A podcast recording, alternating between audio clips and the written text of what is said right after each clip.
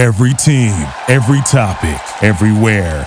This is Bleav. The biggest pro football overlays in Vegas are back with 12 million in guaranteed prizes only at Circa Sports with two ways to win and no rake.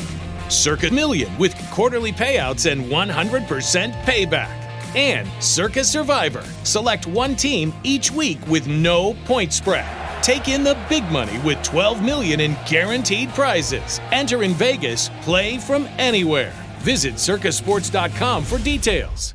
Hello on a beautiful Wednesday and welcome to the Arash Markazi Show on the Mightier 1090 ESPN Radio in Southern California, 98.5 The Fan in Las Vegas, and the Hawaii Sports Radio Network, 95.1 FM and AM 760 in Hawaii. I'm joined as always by Ji Hae Wiley, Armani Buckets, and as we are every single Wednesday, Kayla Knierim, Brandon Deutsch, we are thinking about you, my friend. I don't know what he ate. Bad food poisoning. Was texting with us late night saying not feeling good. Was not COVID, thankfully. But our boy Brandon recovering. Uh, we are thinking about you. He's going to take the rest of the week off. That that is food poisoning is the worst. Food poisoning. That I mean, there is no worse feeling like late night when you're just puking and then there's nothing left and you're just still going. This is. Yeah. Brandon, we love you, my friend. Thinking of you, Brandon. Get well soon. Food poisoning is no bueno. Yeah, no. But other than that, Kayla, how are you doing, my friend? I'm well. Um, glad to be back with you all. Today. Yeah. Yeah, uh, get well soon, Brandon. I mean, I thought we were going to get an exciting game. It looked like it was going to be an exciting game early on, but it, we can't. It's just impossible at this point to get a close. And I'm not counting that fourth quarter as close because the game was decided by the point that the Warriors came back at the end. That was a blowout. And we are national. The Dodgers are in Washington, D.C., and so is our very own Ji Hae, Wiley G. How are you? I am great. The sun is finally shining here. It's been a little gloomy um, all week, but Dodger fans are out um, representing too. Just passed by a family in my hotel, cute little Dodger family. Uh, so there's yeah, Dodgers are representing out here in DC. I I'm love loving that. it. So we have a lot to get into, so let's get to today's headlines brought to you by Circa Sports. Circa Millions and Circa Survivor Pro Football Contests are back with 12 million in guaranteed prizes. Visit circasports.com for details. Hit it, Caleb!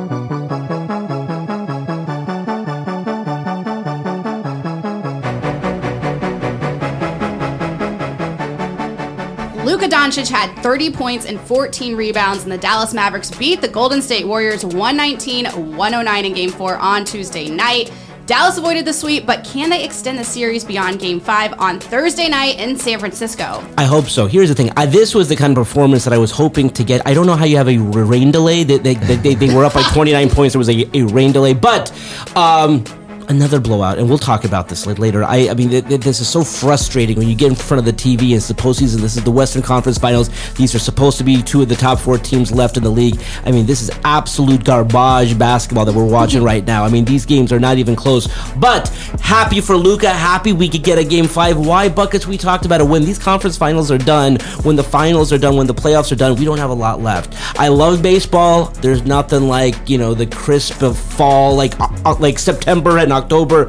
Uh, right now, I don't really care, you know. And so we need these games because buckets. If we did not have a game five, I don't know what we would have been talking about on Thursday. But Luka Doncic came up big. Happy that we do have a game five. They are very fortunate that it's not 2 2, they being Yeah. Golden State. Eh, Maybe even 3 1, because going back to game two, I still think that Dallas lost that more than Golden State won it. And then game three, we all know the role players couldn't hit shots. And we see what happens when the role players do hit shots. The Mavericks typically win games. And uh, I just saw this quote by Jason Kidd the biggest compliment is that they have to play zone because they can't guard us one on one. And I completely agree with that. The reason why I was so adamant that Dallas is going to win this series is because who on Golden State can guard Luka Doncic, let alone who on Golden State can guard Jalen Brunson one on one. They don't mm-hmm. have those kind. Gary Payton would be the answer, but obviously after what happened, he's hurt and he can't play.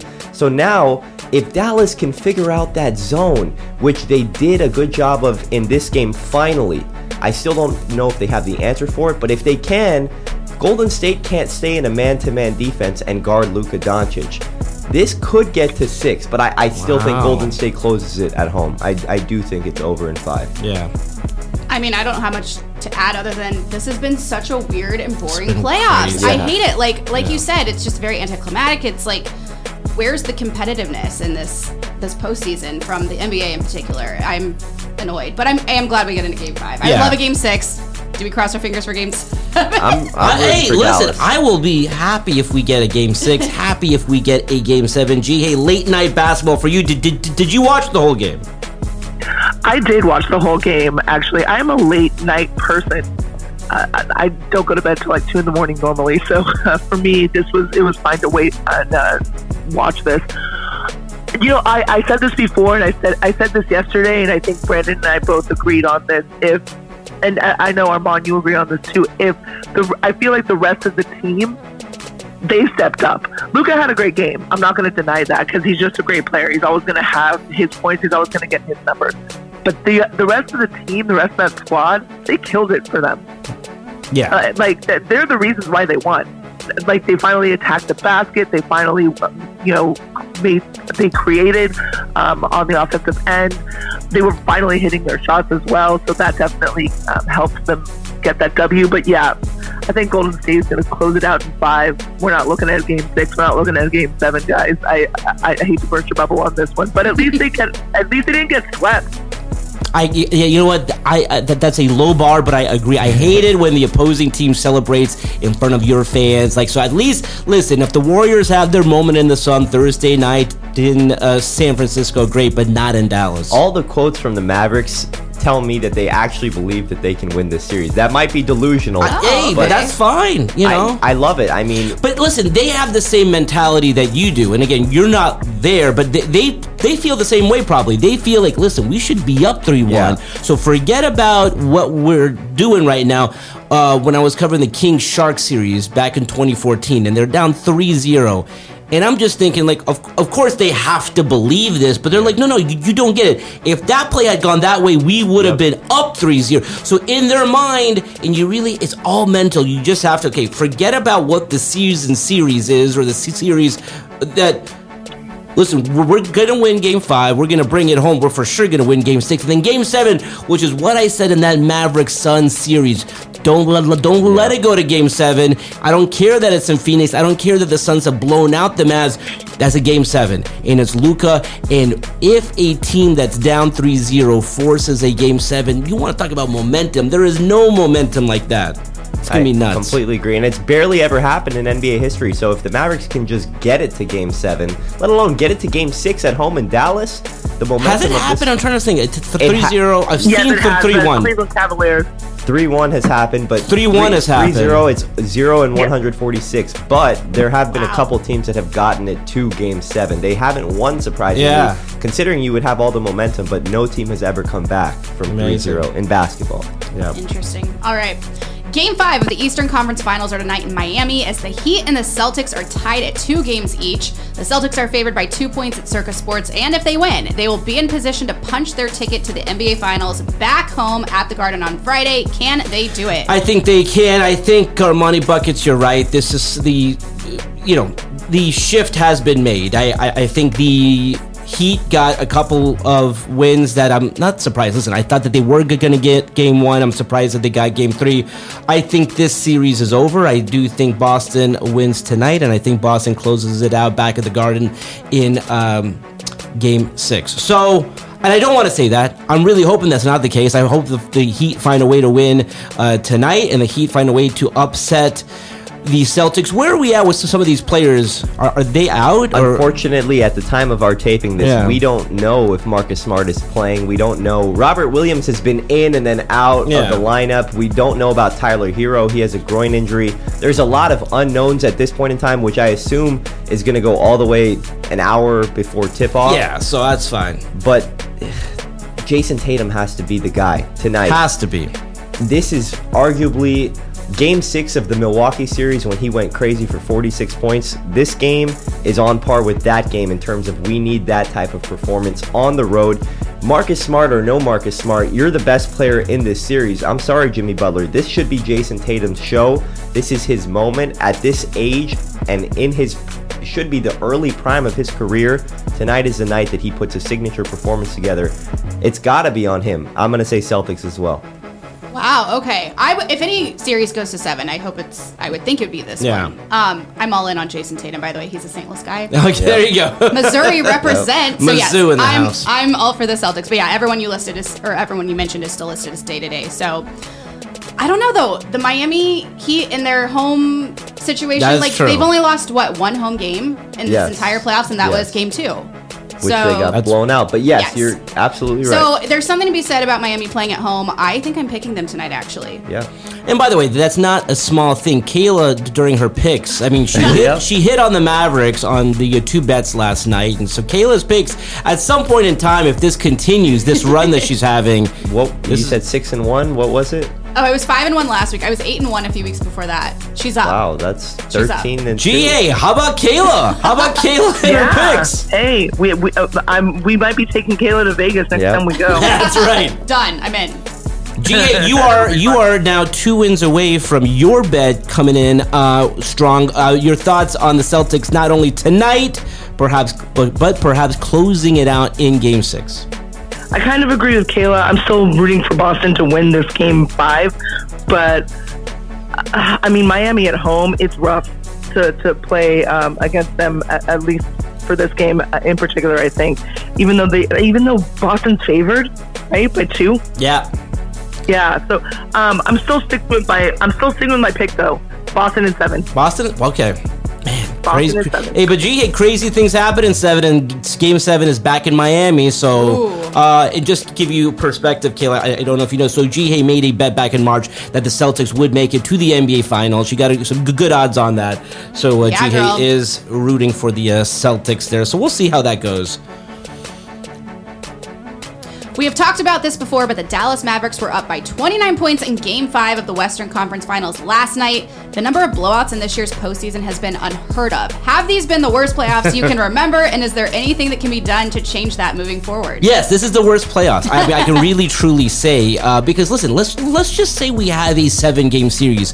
What the heck does a seven game series mean if every game or five of the games or six of the games are blowouts? And when I say blowouts, we all have different versions of blowouts. I think if a game is you know 15 or more. Yeah. Some of these have been 30, 40 point blowouts. Are you kidding me? 40 points? I mean, like, that, that is really hard to do. My thinking here is, and Buckets, I want to get your, your thoughts on this. I think, and it's crazy to punt on a playoff game, I think some of these te- teams think it's a seven game series, we're down by 20. Instead of saying, let's try to come back and win this thing, I think that they just punt. And I don't know if that's true or not, but it is actually hard to be a good team. So, I mean, the Suns are a good team how like how do you lose by 40 plus points and not that they that that was a game 7 that will never make sense to me to get blown out by 40 plus in a game 7 on your home court But you're right. Teams are punting games early in the series. We saw it. Miami got their game in game three, and then Mm-hmm. they basically fell behind early, and they're like, you know what? We got the game we wanted. Yeah. It's making for very boring games, like you said. This is the worst playoffs, I agree, that I can remember. The solution, at least part of the solution, is giving them an extra day of rest in between games. I would agree. So we don't have walking wounded on the court. Every game, literally, Yeah. it looks like every player is injured. And then if Golden State wraps this up in five and then these guys go seven, I'm assuming it's going to be an ugly finals because whoever wins the East, who by the way, personally, I think that's the best team. But if you're, you know, half the team is injured, I don't think that they would beat the Warriors in that scenario. And then the other thing is the replay reviews. It hasn't been that bad recently, but I I cannot stand when they take four different trips to the monitor to look over a play when it's like my solution for that is why don't we just have a fourth referee sitting at the monitor? He makes the call. And then as soon as it's a controversial call, you turn to him, you point to him. This would add so much drama too. And then he has like 15 seconds. You can watch it 15 seconds and then whatever he says. it should be like it is in hockey though like they, they have a central office in toronto and so with this maybe it's in New, New- in new york or somewhere but so the guy has all the different views and he's not you know he doesn't have fans booing him or But something we got to limit it to like 15. I yes, I agree with that. But, with technology, the clock goes on. We're gonna go to the review. This guy's back in Secaucus, New Jersey. He's got all the uh, the uh, the cameras, and boom, and then we start the game right yeah, back up. Sixty seconds. I'm not, that's too much for me. 60 seconds? That's too much. What do you think? Those 60 Yeah. seconds add up. I mean, what do you think? Agree, Right? I mean, it's, it's just taking too long to make a. Listen, some of these are not even that hard Oh, to terrible, to do. yeah. I have a question. What's the earliest playoffs have ever been done? That's a good one. I'm trying to think. Uh, well, yeah, listen, if there's a no, there is actually a start date. Like even if everything's a sweep, the league is is um, Oh, okay. they they have to start sometime in June, and then but so you, you- I think whatever, like June 10th or June. But yeah, I just had a moment to think about it some more. Honestly, the playoffs with Kevin Durant on the Warriors, for me, actually, now that I think about it, might have been worse because that was so inevitable. That's Like, right. It was I so covered inevitable. those finals, and like everything was a sweep. Yeah, it was- Uh, you know, the the Spurs series was a sweep. They went up against the Cavs. That was a, it was just sweep, sweep, sweep. That team was next too, level. it was yeah. too unfair. Yeah. Well, quick question Yeah. for you guys though: What would you rather have, a blowout or a sweep? That's a good one. I mean, listen, I would rather have four good games in a sweep rather than a seven game series where they're all blowouts. That's what happened with Net Celtics. Interesting. Yes. Okay. GA, do you agree? I mean, like, like, like, let's just say we have a seven game series, but it's a blowout for all seven games. At least if it's a four game sweep, but all four games are good. I'll give you an example, and I for, uh, this wasn't a sweep, but when the Lakers played the Sixers back in the day, and the Sixers Oh, won yeah. game one. The Lakers won the last four, but they were all good games. So it was a five game series. It was a gentleman sweep or a backdoor sweep, but the games were good. It wasn't like you. Some of these games, GA, I'm turning them off in the first quarter. Yeah, no. I mean, when you're when you're turning the television in the second, goodbye. Yeah. So I, I, I agree with you, Arash. I think that I'd rather see a sweep and see it be you know a two point game, a five Yeah. point like a, a winnable game that you sit there and be like, oh my gosh, it's they're winning by 20, 30 points in the second. Like, why am I watching this? Yeah, And- there's and the there's wrap, so. yeah, there's no doubt about that. But it's just it's, it's it's frustrating to watch, and you hope that at some point, um, like what I want the league to do is just to, to talk to these teams again. You, maybe you can't do anything about it, but there's been an un uh, you know common amount of blowouts, especially like 40 point blowouts or 30 point blowouts. It's it's it's crazy. Steve Kerr gave an imp- impassioned speech about gun control and the school shooting in Texas. Do you want more coaches and players to be like Steve Kerr and Gregg Popovich when it comes to s- social issues? So here's the thing. I, I, what I want them to do is to be themselves. Be authentic. I, I, I what I what I push back against is when when people say, "Hey, you have a platform. You should speak out on this." If you are not passionate about it. Now, Steve Kerr's in a different position. His father was killed and uh, assassinated, and this is very important to him. Now, so what I what I what I push back on is is people who say, "Listen, um, this player has a." A platform, they should use it. Well, listen, if, if, if the player or the coach A is not comfortable, B um, that doesn't really know a lot about the topic right now. So listen, I, I know a lot of people may not like it, but I do think if this means a lot to Steve Kerr, and Steve Kerr is given a platform, and he has a press conference, and he's got cameras, use it to whatever degree that you want to. But I think they should be themselves. I, I agree, and I, I mean, um, I mean, it's kind of inevitable when stuff like this happens. You hear from the athletes and the coaches and the celebrities, and everyone's got their opinions. I'm someone who kind of just like takes a step back, take a beat, like let it breathe, and um, I don't like it when things get super political and heated, and that's all that people are talking about. Like, I just think there's some more important things when these things come up. So, um, I don't know. I, I know, especially like you said, he's got a personal experience when it comes to that. So I saw that video everywhere yesterday. Yeah. Um, yeah, I thought it was incredibly moving, but I don't know how I feel about people using it as a platform. Well, I'm all right with coaches and players talking about this. Just do something about it. Yeah. No more talking. You guys all talk, talk, talk, talk, talk, talk, talk. I'm fine with the talking, but now it's time for action because, like, we can we can talk about all the way to Columbine, stuff like this, and then go and then now you go to the forefront. Who's done anything to help this situation to help this cause? You know, so if you're going to talk about it, I'm totally fine with that. Talk about like a lot of times, a lot of coaches and a lot of players will be like, you know, um, I'm doing this with this situation or whatever, and they're actually taking action on it. Just take action on it. If you're going to talk about it, be about it. that, that's all I that's all I have to say. Yeah, and I think it's a very layered issue too. It's not just like a Absolutely. one fix. So I agree with everything that's been said. When when it comes to political issues, it is a touchy subject for athletes, coaches to get involved in. With Steve Kerr, I love the word that you use because he was very passionate about it. And the issue shouldn't be political in the sense of nobody wants to see anybody's child or relative go to a church, go to a school, and get killed. But like Ji Hae said, enough talk. We need to do Yeah. something that's actually feasibly, you know, action steps that we can take to get to a common goal. And I don't think we have a common goal yet. The common goal should be we shouldn't be scared to go to school, go to church. One hundred percent. yeah, I don't know if you saw Matthew McConaughey posted a really good post on that yesterday. Check that out. Yeah, Yeah. I saw his Instagram. It was very moving. Yeah. So hopefully, again, GA, great uh, point there. Do something about it. Again, I think a lot of people want to hop on social or talk about it, but like let's let's make some change. All right, let's leave it there for now. When we come back, we will actually hear from Sean McVay and Matthew Stafford when we return right here on the Mightier 1090 in Southern California, the Fan in Las Vegas, and the Hawaii Sports Radio Network. The biggest pro football overlays in Vegas are back with 12 million in guaranteed prizes only at Circa Sports with two ways to win and no rake. Circa Million with quarterly payouts and 100% payback. And Circa Survivor. Select one team each week with no point spread. Take in the big money with 12 million in guaranteed prizes. Enter in Vegas, play from anywhere. Visit circasports.com for details.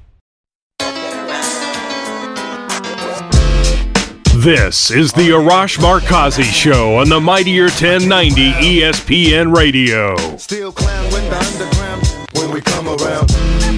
Welcome back to the Arash Markazi Show on the Mightier 1090 ESPN Radio in Southern California, 98.5 The Fan in Las Vegas, and the Hawaii Sports Radio Network, 95.1 FM and AM 760 in Hawaii. Just as a reminder, if you have a question or a comment, or just want to win tickets to an upcoming game in Los Angeles, Las Vegas, or Hawaii, call our hotline 310 400 0340. Um, Listen, I did not think that this would be uh, time for pro football, but thankfully there is OTAs.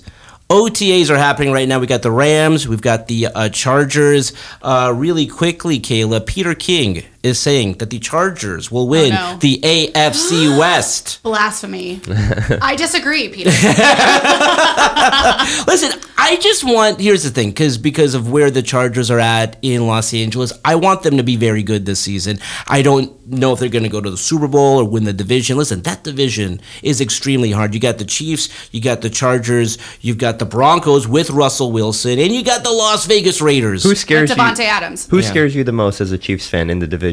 The Chargers. Okay. yeah. They were our, our toughest opponent last year. O- Obviously, every team has changed since then, but yeah, the Chargers scare me. Yeah, I mean, just this is what I've thought about with the Clippers. Like, if they have a run, not just conference finals, like like if the Clippers won a championship. I'm curious about that. I'm fascinated by this. If the Chargers were to go to the Super Bowl, if they were to win a Super Bowl, would they change in Los Angeles? Who would would they hop on the bandwagon? I mean, it's it's they're in a tough spot because the Rams have now won. I always thought that they they had a chance to win over Los Angeles if they had this amazing storybook run. But the Rams are the team that won the Super Bowl. They are going into the season as the defending Super Bowl champions. And speaking of that, um, Matthew Stafford and uh, Cooper Kupp and Sean McVay spoke to the media following practice yesterday. So let's now go to them now. Uh, we were there. Let's now hear from Sean McVay and Matthew Stafford. Yes, it's his birthday today. You guys wish him happy birthday. So spoke with you know talked to him this morning. So dialogue's been good. Um, you know he's done a great job of communicating. You know with with my relationship with him and gets a chance to spend you know time with his family right now. So I feel good about that. And then just a couple of guys who are here, but uh, maybe we're in the training room. Wanted to check on Darrell. Um, wanted to check on Van um, and how Jacob Harris's rehab's going. Yeah, so Jacob is doing really well. Um, Van, the same thing. You know, when we ended so late in the season, there was a lot of guys that end up getting, you know, just some stuff that you say, all right, let's be a little bit more patient with the offseason approach. You know, even talking with Zac Taylor, you guys, I don't know if you guys had seen, he took even different approach where he started later than what you're available to. We just trimmed a week off of the back end, so um, you know, with the nine weeks that you have available, we ended up going with eight. Darrell just got a little soft tissue thing last week, um, and it was kind of a, an injury that he pushed through during the season that kind of crept back up. And we're always going to err on the side of caution right now. You guys even saw, you know, we took a little bit different approach than what we typically would in an OTA setting where for the amount of guys, and then given the fact when we did finish Jordan, um, you know, really emphasizing guys, teaching them how we jog through, how we walk through, do some seven on, really good individual time, and, and that's kind of the intent of the drill work and what we're trying to get done right now. Will Will Stafford throw at all during OTAs or minicamp? I don't think so. You know, I think we're, we're taking it a day at a time right now, but the goal and the, the thought process was um, he'll start to ramp that up when we get closer to training camp. And, um, you know, he's able to communicate with us, Gary, how he's feeling, but the plans all along have been hey, let's really stress above the neck some of the things that um, we can control a little bit, but be smarter than anything else with him, especially with his experience and his ability to communicate with us. And how was it for you to do the uh, commercial for? Uh, How'd you think it was, man? What'd you think? You had people have. You, Yeah, that was cool, right? You missed the you know the draft trailer. They had someone do your part. I know Scott Eastwood did better than I would have done, so I, I'll take that. But it was fun. You know, it's flattering to be able to you know take part in a couple of those things with a, a lot of other people that you have tremendous respect for. Top Gun is uh, a big time deal, and, and it sounds like uh, you know the new movie is going to be you know really fun, and so I was I was flattered, and uh, they did a good job of making me look better than what I uh, what I probably should have right there. You probably thought, thought for a number of years about what it would be like to be a Super Bowl winning coach. How has the aftermath been? Any different? Yeah, I would say, um, you know, number one, I think what you realize, being on both ends of it now, I think you take everything with a grain of salt. You're certainly appreciative of all the blessings, um, being around people that you're able to achieve something special with. Um, but I think you also have even that much more of an appreciation for the people that are unconditional. Uh, you know, uh, the the the all time friends, not just the good time friends. And and I think um, you know I'm certainly very grateful for the opportunities, but I don't think you want to be naive to the fact that hey, you know, you got to be able to you know be moment, be in the moment, be humble, um, be present, and appreciate um, doing it with people that you love and care about. So I think having had the perspective of both ends of it gives you an appreciation, not to get too high, not to get too low, and and to understand that um, it's all temporary, and the really the stuff that matters is the relationships and the way that you treat people. Coach, can you talk a little bit about just the donation that you and Veronica gave for, towards the American Red Cross for Ukraine? Yeah, I'm glad you asked about that, Nick. It was it was a really cool opportunity that I got to be able to team up with Campbell's the second year in a row, and um, them knowing how important, and they've always been, um, you know, a company that's been committed to trying to, to help um, some of the lesser privileged or where there's, you know, some hunger things that uh, people have needs. And so to be able to contribute to, you know, the Ukrainian deal through um, the American Red Cross was uh, really important. It hits home. I've just been so impressed with, like I mentioned you guys before, the grace at which my fiance Veronica, and I'll be getting married here soon, um, has handled this, but also her family and that country. And so um, I think as a coach, you're always so solution oriented, and sometimes you feel like you know you, you feel helpless, but these are the small things that you can do that that contribute to hopefully uh, ending this sooner than later. Sean, uh, today, uh, again, caveat, I know it's not real Yeah. football yet, but you look like you moved your offensive line around a little bit on the interior. Is everyone healthy? What goes into sort of just that, being you know? smart with guys. You know, there's a there's a plethora of reasons that go behind a Jordan, but um, you know sometimes it's guys. Let's be smart with you know how they're feeling right now. This isn't the time to be able to push it. So see Coleman in there. You see Tremayne Anchrum getting some opportunities, and and this time of year enables that for us. Sean, what's it been like finally getting a chance to kind of get on the field, get on the grass with Allen Robinson? I know you probably had an idea of the skill set Sure. that he could bring beforehand, but now that you're actually able to see that come to life. Yeah, Stu, he's a stud. Uh, I've been so impressed with just his overall professionalism day in and day out. He's got a great way about himself, locked in in the meetings, and then just I think the first thing that stands out is the body control for a bigger receiver. I bet you that he is a baller on the basketball court. You know, he's wired to be able to double up, play underneath himself. Some of those bigger guys that play as big as he does typically don't have the ability to get in and out of their breaks as seamlessly as he does. But I think you know his his transition in and out of breaks is you know how smooth he is for how big he is physically. Um, it's been very exciting and, and really love getting to know him a little bit more every single day. And then ex- and then externally with you know with the outside linebacker position, there's you know speculation that maybe free agency or the draft would have been you know the, the approach with Von leaving, but Sure. you guys essentially stuck to you know returnees and internal options that you've already got. What gives you the confidence in, in that group? You like Well, I think a lot of things, you know, when you go back to prior to acquiring Von last year, you know, you see the production from Justin Hollins. Terrell Lewis played a lot of good football. We all saw really positive strides from Chris Garrett in the preseason.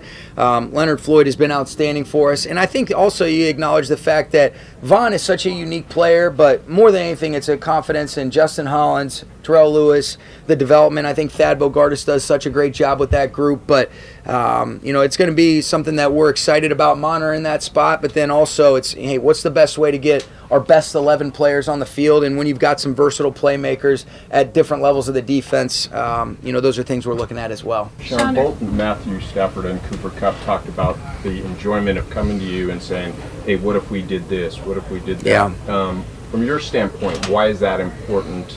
Because a lot of coaches would just say, "Here's what we're going to do." Well, I think you know communication is at the foundation of everything that we do, and it's not just us transmitting information. It's being willing to listen, let the players give it back to us, and make sure that hey, they feel clear and, and they feel comfortable with everything that we're asking. There's an intent behind everything that we try to do, and if we don't necessarily have a why, and you know, Greg Olson and I used to talk about this, and we say it all the time back when we were together in 17. It doesn't matter who's right; it matters what's right. And these are two guys that have certainly earned the right to have a very clear thought process and innate understanding of everything that goes into some of the little nuances that can exist between their communication, both verbally and visually. And so, um, you know, I think I'd be silly not to listen to those guys, and I think all of our coaches feel that way. Cooper said he came. and One of his ideas was quote a dumb idea. He says he's going to tweak it. Well, sometimes, you know, Cooper, sometimes if we could protect with 13 offensive linemen, sometimes these plays that he likes to draw up, I said, that's great, you know, for the seven on seven league. I said, who the hell's going to block some of these plays? But no, he understands it. Those two guys, I mean, you talk about being around players that make you a better coach. I know you guys have heard me say that over and over again, but their consistency, their approach, their love for the game, um, love coaching those guys, love working with them. Sean, um, more. Ernest, had, Ernest Jones has talked a little bit about um, going into this thing that he calls like a flow state when he's on the field. Nice. And, and playing, and I'm wondering, like, when you watch him, even for someone so young, Yep. when you watch him and you watch how he moves and also how he sees things, what are your takeaways in that? Well, I think the game's always made sense to him. You know, I, I, defense is so reactionary driven, where in a lot of instances, and not always, you know, offense sometimes dictates the terms where defensively you got to have checks and balances based on what they present. Um, but the game makes sense to him. He really understands that. That stood out on his tape, you know, going back to watching him in college throughout the course of his career. And I think we all saw that as he got more and more snaps as the season progressed. Um, mature beyond his years for a rookie. I can remember even talking to Thomas Brown about him when he was with him at South Carolina.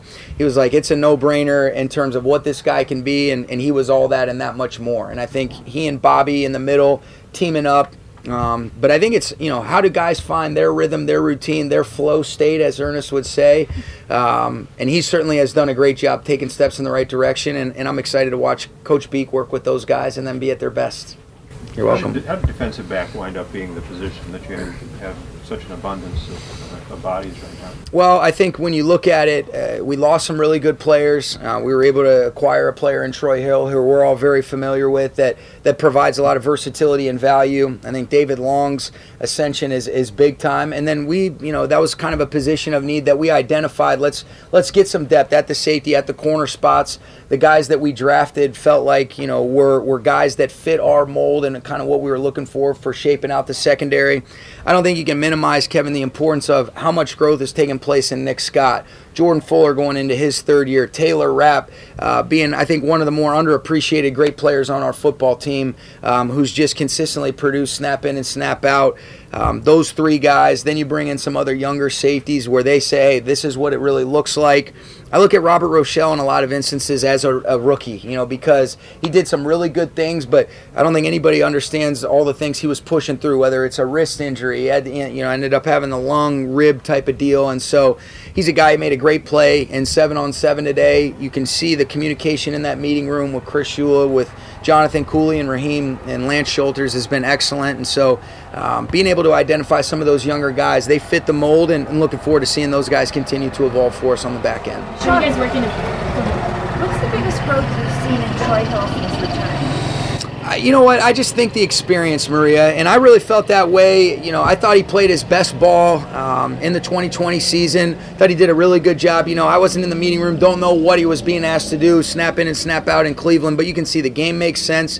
He's got the versatility, um, but I think it's just like anything else. When you work at it the right way, when you continue to mature, you know, just as a person, the way you approach things, you see it show up on the field. And um, I would say that's the biggest thing that stood out to me, being around him again. But I felt that way before he left. It's just it's good to be back with Troy. Are you guys gonna work to get a fourth arm in here sooner rather than later? I don't think so. We got enough fourth arms on our coaching staff. we always talk Last about one, yeah. how, how the offense, you know, constantly evolves. I'm wondering, you know, never getting high too low, we not me, the sort of messaging to the team with, you know, the Super Bowl Yep. demands on on everybody. How much do you think about the evolution of the messaging, or do you lean in harder to the things that have been your tenants because they have been so? I think a little bit of both, Omar. I, I think um, you know I think it's important. We've got the right kind of leadership and the right kind of guys that their mindset is never let complacency set in. Understand last year was great, but we've got to continuously be where our feet are planted. The best at whatever they do are present. They're totally and completely present. That's what we want to be able to do. Um, understand that you've got to always be evolving. Got to be attacking opportunities to look for personal growth, whether that be on the field, off the field, and and those are the kind of things that we do talk about. But um, a lot of it is the core messaging that we've always had, but also understanding that, hey, this is a brand new year. We're not defending anything. We're trying to be the best version of the 2022 Rams that we can possibly be. Um, what that looks like is an exciting thing that's evolving and, and ever adapting as the season goes on, and even as we get, you know, experience out here into training camp. And so, those are things that uh, I think players and coaches alike are excited about. All right. Thanks, guys. Thanks, All right. Matthew, how does it feel to be back out there?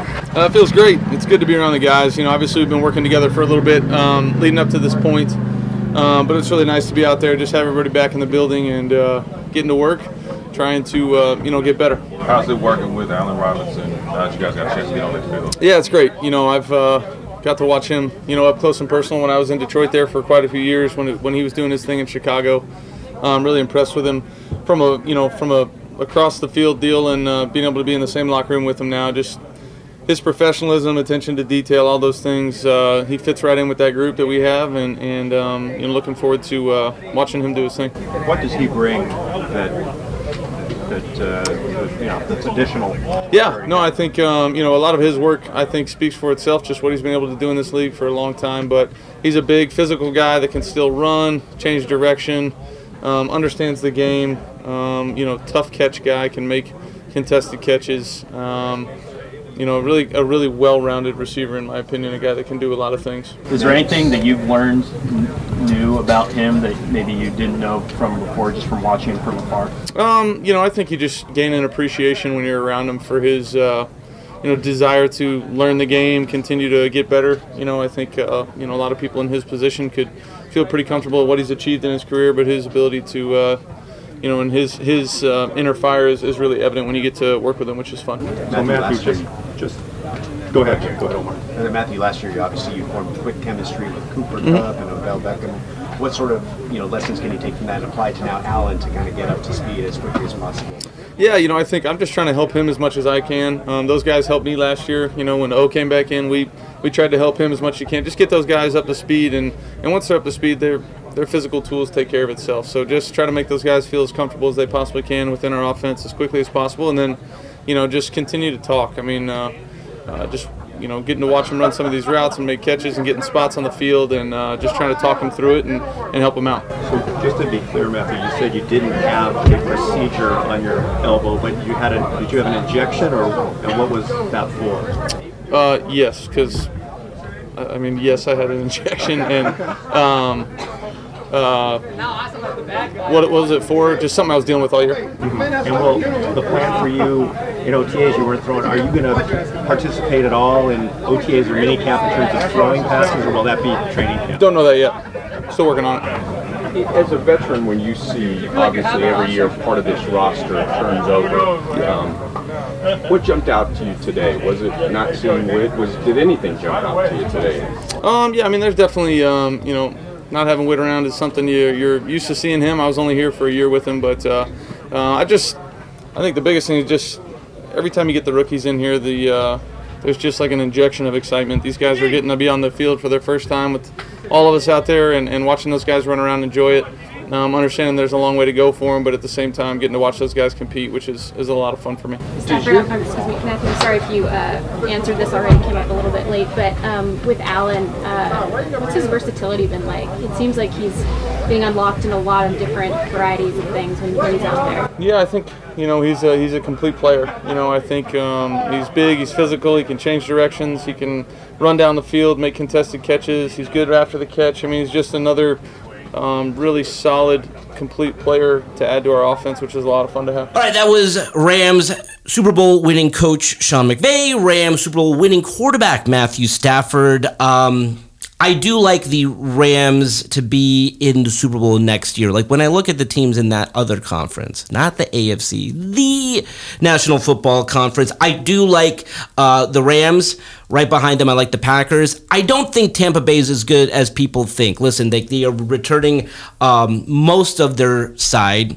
But if I were to do a Super Bowl matchup, I do think it will be a repeat, a repeat, a rematch of the first game of the season, which will be the Buffalo Bills and the Rams Thursday night football. You said Chiefs wrong. I know, I know. I hope it's the Chiefs. I mean, that was the Super Bowl that I wanted back in was it 2018 because they had that classic with the best the best live football game I've ever seen that that Monday night oh football game that happened at the Coliseum that was amazing Hot take, but I, I don't like those high scoring. you don't like games. them I'm you a- like defensive I like defense. so When did you like to that Super. Bowl that was the most boring Super Bowl of all time that, That 13 one- to 10 or whatever it That was one was incompetent offense, so I also didn't like that. I like a healthy balance because that Monday night game was literally just you couldn't stop. I either love It was a shootout. It Yeah. was unreal. When it comes to that, it's like too many three point shots in basketball. It becomes too much like random, and you don't have a real feel for the game. That's just how I feel about it. I prefer like the 2010 style of football where it was like defense was still being played, but offense was also on the come up. I will say this: whenever the Chiefs are in Los Angeles, it's an exciting game. Remember that? Well, I'll I'll save Kayla. The the, the uh, she did not see the end of the classic Chiefs Chargers game. But whatever the Chiefs are in Los Angeles, me. whether it's the Rams, whether it's the Chargers, it's an exciting game. All right, that's all the time we have for today. Let's do it again tomorrow. Until then, this is Arash Markazi saying, stay safe, stay healthy. This is the Arash Markazi Show on the Mightier 1090 ESPN Radio. Hustle for the cash, so it's hard to knock it. Everybody got their own thing, currency chasing. Worldwide through the hard times, worrying faces. Shed tears as we bury brothers close to heart. What was a friend now? Thank you for listening to Bleav. You can show support to your host by subscribing to the show and giving us a five star rating on your preferred platform. Check us out at Bleav.com and search for B L E A V on YouTube.